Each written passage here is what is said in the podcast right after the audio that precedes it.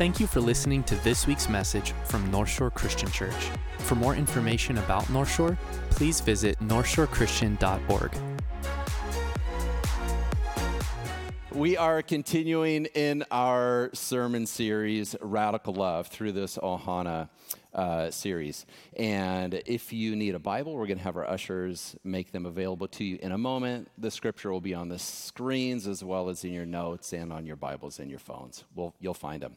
Um, as we go through this topic of radical love, I've used this analogy before. It's like a gem, it's like a jewel, it's like a fine cut diamond where there's all these different faces and facets of it. It is, when you think about a big, broad topic like radical love, it is multifaceted. There's so many different components to it.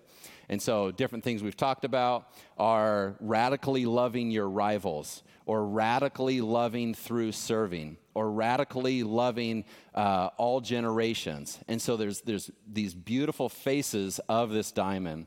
And we're going to continue on in that in that spirit of it through Luke 15 verse 1 through 7. And it is the story of the lost sheep. So we're going to get there now. The story goes this way. Now the tax collectors and sinners were all drawing near to him to hear him. And the Pharisees and the scribes grumbled, saying, This man receives sinners and eats with them. So he told them this parable What man of you, having a hundred sheep, if he has lost one of them, does not leave the 99 in the open country and go after the one that is lost until he finds it? And when he has found it, he lays it on his shoulders, rejoicing. And when he has come home, he calls together his friends and his neighbors, saying to them, Rejoice with me, for I have found my sheep that was lost. Just so, I tell you, there will be more joy in heaven over one sinner who repents than over 99 righteous persons who need no repentance. That's our message. That's our story today. Now, uh, because of so many other components of our service already, I've tailored this down to be a sermonette. So as you find out, oh man, that would have been cool if you would have, yeah, I thought so too, but we can't today. So uh, just know that up front today. So this message is titled Radical Love's Determination to Go After the One. Radical Love's Determination to Go After the One. Uh, to define determination, it looks like this to be determined, having made a firm decision and are unwilling to change it. Compare that to having made a soft decision. Uh, do we do this or do we do that? Do we go to this restaurant or go to that restaurant? Do we go to this movie time or this movie time? Do I go to the nine o'clock service or 11 o'clock service? Or and are willing to change it. Eh, if there's a better deal that comes up, or if there's a little bit of opposition, okay, you know, if there's a, a better idea, right? So determination is the opposite of that. I think about it in this way of these like ingredients that make up determination. That's a, a mix of stubbornness, which isn't always bad. There's, there's some good stubbornness, some stubbornness plus commitment plus decisiveness plus unwavering. That together is determination. What are some things in your life that you have been determined about? What are some things in your life you have been determined about? I am going to give you one example, and I hope it doesn't go horrible. Okay, this is a jump rope. It's a speed jump rope, and I started working out about 10 years ago uh, when I hurt my back when I was 30 years old. And I had to start getting in shape because I sit at the desk a lot. And so I had a friend, hey, I'm going to show you cross, CrossFit. So I started doing that. And so it took me a while to learn how to do this. And I haven't done it on carpet before, in front of 200 people before, on a stage in front of lights. So we're going to see how this goes.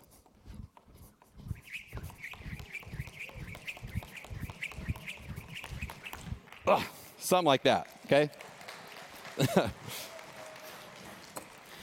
that's the idea. It's called the double under. Uh, it's really complicated. It took me five and a half months to learn how to string them together. And it took me another six months to get a 100 strung in a row. After whipping my hands with that metal cable, after whipping my legs, after whipping the tips of my toes over and over and over and over and over and over and over again, Why would I try so hard? Because I was determined. I'm going to figure out how to do those. Okay? It was just a commitment that I had made. What are commitments that you've had in your life? What are things you've been determined? I'm going to figure out how to. There's higher stakes determinations that are in the realm of God, and that's like relationships. Okay, there's sometimes in relationships there is a determination. I, I am going to stick this out. I'm going to do everything I can beyond what is within me. I'm going to lean on and press in. That's that's where this story comes in with God. God is determined to go after the one. God is determined at all costs to go after the one. When we're talking about the one, we're talking about the one that has rebelled, the one that has strayed, the one that has been distracted, the one that has been deceived, the one that was isolated and separated. That's the one. How many of you have been the one? Seven of us? God's radical love is determined, okay? He is determined by his radical love to go after the one. So in this story, we see God's radical love is determined against the odds. Against the odds. You got 99, like you're good. There's times in life where 99 is good enough. There really is, okay? If you get 99% on a test, you're good. How many of you got your driver's test with less than 99%, right? You passed, right? Or a bar exam or a nursing exam or whatever it is. You passed the test. You graduated high school, you graduated college, whatever it is. 99% of the time in relationships, if you did the right thing and said the right thing with the right motive, you'd be doing pretty good, humanly speaking, right? If 99% of the time you ate healthy, whatever that means, and you drank enough water and you slept throughout the night and had good sleep, you would be doing pretty good, wouldn't you say? If you drove the speed limit 99% of the time, I'd be proud of you. if your batting average in baseball was 99%, right, you'd be killing it, right? If you remembered everyone's name 99% of the time, how cool would that be? That'd be pretty good. You'd be doing good enough. But then there's other times where 99% isn't enough. It isn't good enough. If you're eating those donuts and they're 99% non poisonous. That's not good enough, right? If you fly on a plane traveling and you only end up to the right destination, the right part of the world 99% of the time, that's not good enough. If the hospital gives the right newborn to the wrong parents, right? Only 99% of the time. I actually said that wrong. You know what I mean. And lastly, if you only made it home safely 99% of the time of you getting in your car, that wouldn't be good enough. It wouldn't be good enough. God feels the same way about saving everyone. Saving everyone. 99 won't do. 2 Peter 3 9 communicates God's heart in this way, in a beautiful way, a loving way, a powerful way he says this The Lord is not slow to fulfill his promises, that is, to return, as some count slowness, but it, he is patient towards you, not wishing that any should perish, but that all should reach repentance. God's patient because he doesn't want to lose anyone. God's radical love for that one, that far off, that rebellious, that deceived, that distracted, that isolated one, right, is immense against all odds. Here's a beautiful picture that I think captures this. Somebody recently shared this with me. That one that's stuck, that one that's isolated, dirty, maimed, distracted, confused, deceived, and Jesus running back there, heading. I love that picture. Radical love's determination to go after the one against all odds, as well as against the critics. Against the critics. Notice that first verse there. It says this Now the tax collectors and sinners were all drawing near to him. And the Pharisees and the scribes grumbled, saying, This man receives sinners and eats with them. Notice, everyone was drawn to Jesus. You had tax collectors and sinners that were drawn to Jesus. They were attracted to Jesus. They, they were compelled to be with him, to hear from him, to spend time with him, to know what is he about. And the Pharisees were just as attracted to him in a different way the tax collectors and sinners, though that were poor in spirit, those that knew they were sick and in need, they, they were looking for the good. And then the Pharisees, they were looking for what was wrong. And I think it's a good picture for us of you will find what you're looking for. If you're going to look for what is right and what is good and what is pure, you'll find that. If you're going to find what is wrong, what you disagree with, You'll find that. You'll find what you're looking for oftentimes in life. I've heard it explained this way you have a vulture and you have a hummingbird, okay? They both find what they're looking for. Hummingbirds find the sweet nectar of life, what is good, what is right, what is true. And vultures find what they're looking for death and decay. You will find what you're looking for. And so, same for these guys. And so, against the critics, God's love is determined to go against the critics. As they were grumbling, this man receives sinners. That's key. That is our key. Okay? That is our key. You want to be like Jesus? Receive sinners. His critics are saying that's what's wrong with him. He receives sinners. Okay, that's clue for us in going, I want to be about that. If Jesus is about that, that's what I want to be about. So if you want to follow Jesus, receive sinners like Jesus. If you want to be changed like Jesus, receive sinners like Jesus. If you want to be on mission with Jesus, radically changing people's destiny for eternity, receive sinners like Jesus. How are you doing at receiving sinners like Jesus? Do, do, you even know what that means? And I, and I don't even mean that in a critical way, I, I just mean it for you to process. What does it look like to receive sinners like Jesus? What does it look like to receive sinners? If you don't know what that means, or there's more for you to know, you sense that there's more for you to know about what does that mean for me to receive sinners like Jesus? I would encourage you to find out more of what that means to receive sinners like Jesus. I'd encourage you to look to Jesus' example, follow his model, see what he did, see what he didn't do.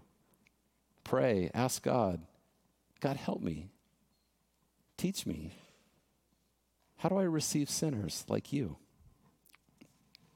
A couple things that I think about, and, and I think this is an important clarification.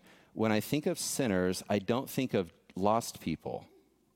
I think of lost people, yes, those that don't have faith in a saving faith of acknowledging Jesus as their Lord and Savior, but I also think of Christians. I know just as many Christians, right, that have sin. Anybody? Anybody alive in here? Okay. And struggle, right? And sometimes we get really stuck. So, so think of it, I want to encourage you to think of it in both ways. Um, a few do's and don'ts that I think of when I think of receiving sinners like Jesus. A few do's and don'ts. Don'ts, uh, don't ignore your past mistakes. As you receive sinners, don't ignore your past mistakes. Don't ignore your need for mercy, God's mercy, today, right here, right now, this minute. Don't care more about correcting their sin more than God does. He, he's the judge. He's, he's way better at it than we are. And he knows the timeline, the process that he's wanting to work out in their life. We don't have to carry that pressure. Do's. Do give away freely what you have received freely. That is mercy. Mercy is you don't deserve it, and He didn't give you what you deserved. Do share God's truth in combating God's li- or in combating Satan's lies. Share God's truth in combating Satan's lies.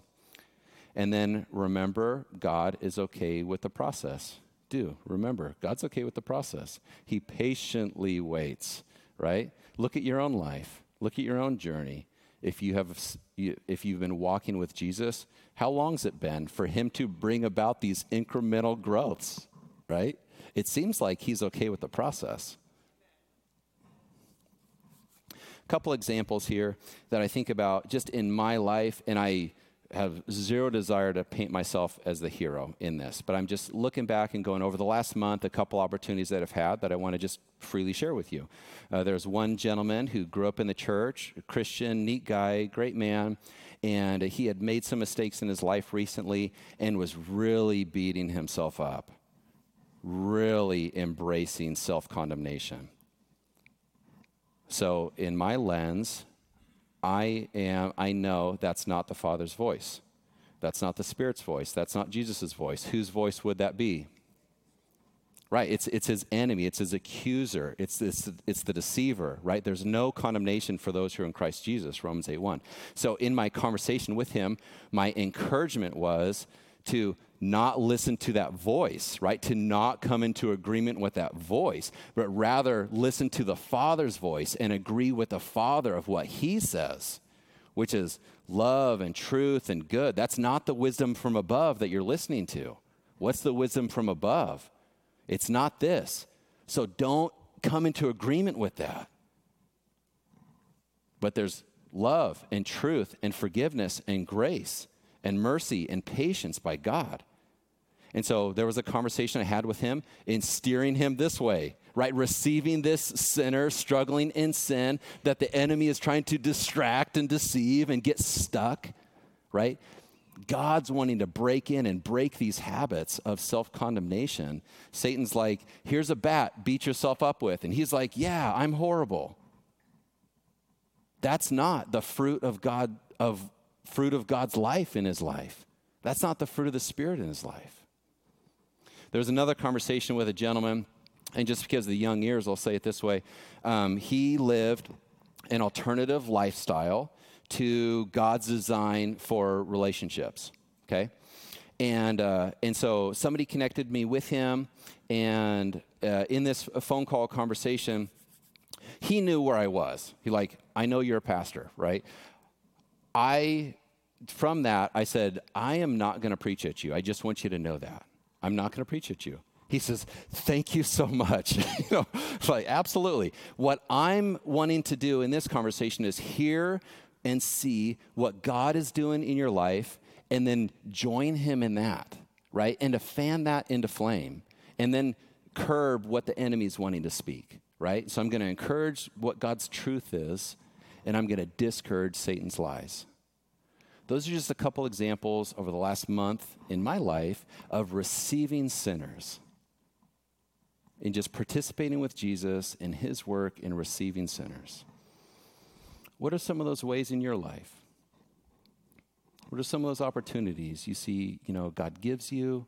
It's going to look different than mine, and, and yours is going to yours is going to look different than God will give me, right? What's opportunities? God is determined to go after the one. God is determined to go after the one, radically so, He is. He values the one a ton, and He doesn't want us to minimize or think less of or think little of. Oh, it's just one. It's just one soul. It's just one person. It's just one family. It's just one marriage. It's just one kid, or whatever it may be.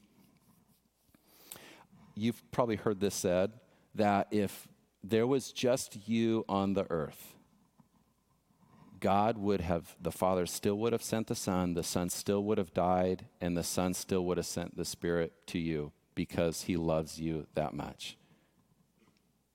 That's radical. I believe that's true.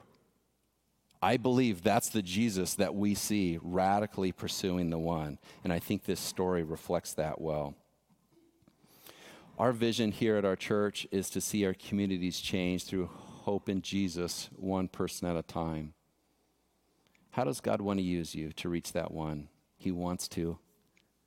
He wants to use you. He wants you to participate in His divine work in reaching, using you and your story, the good stuff, the bad stuff. He wants to use you in reaching the one.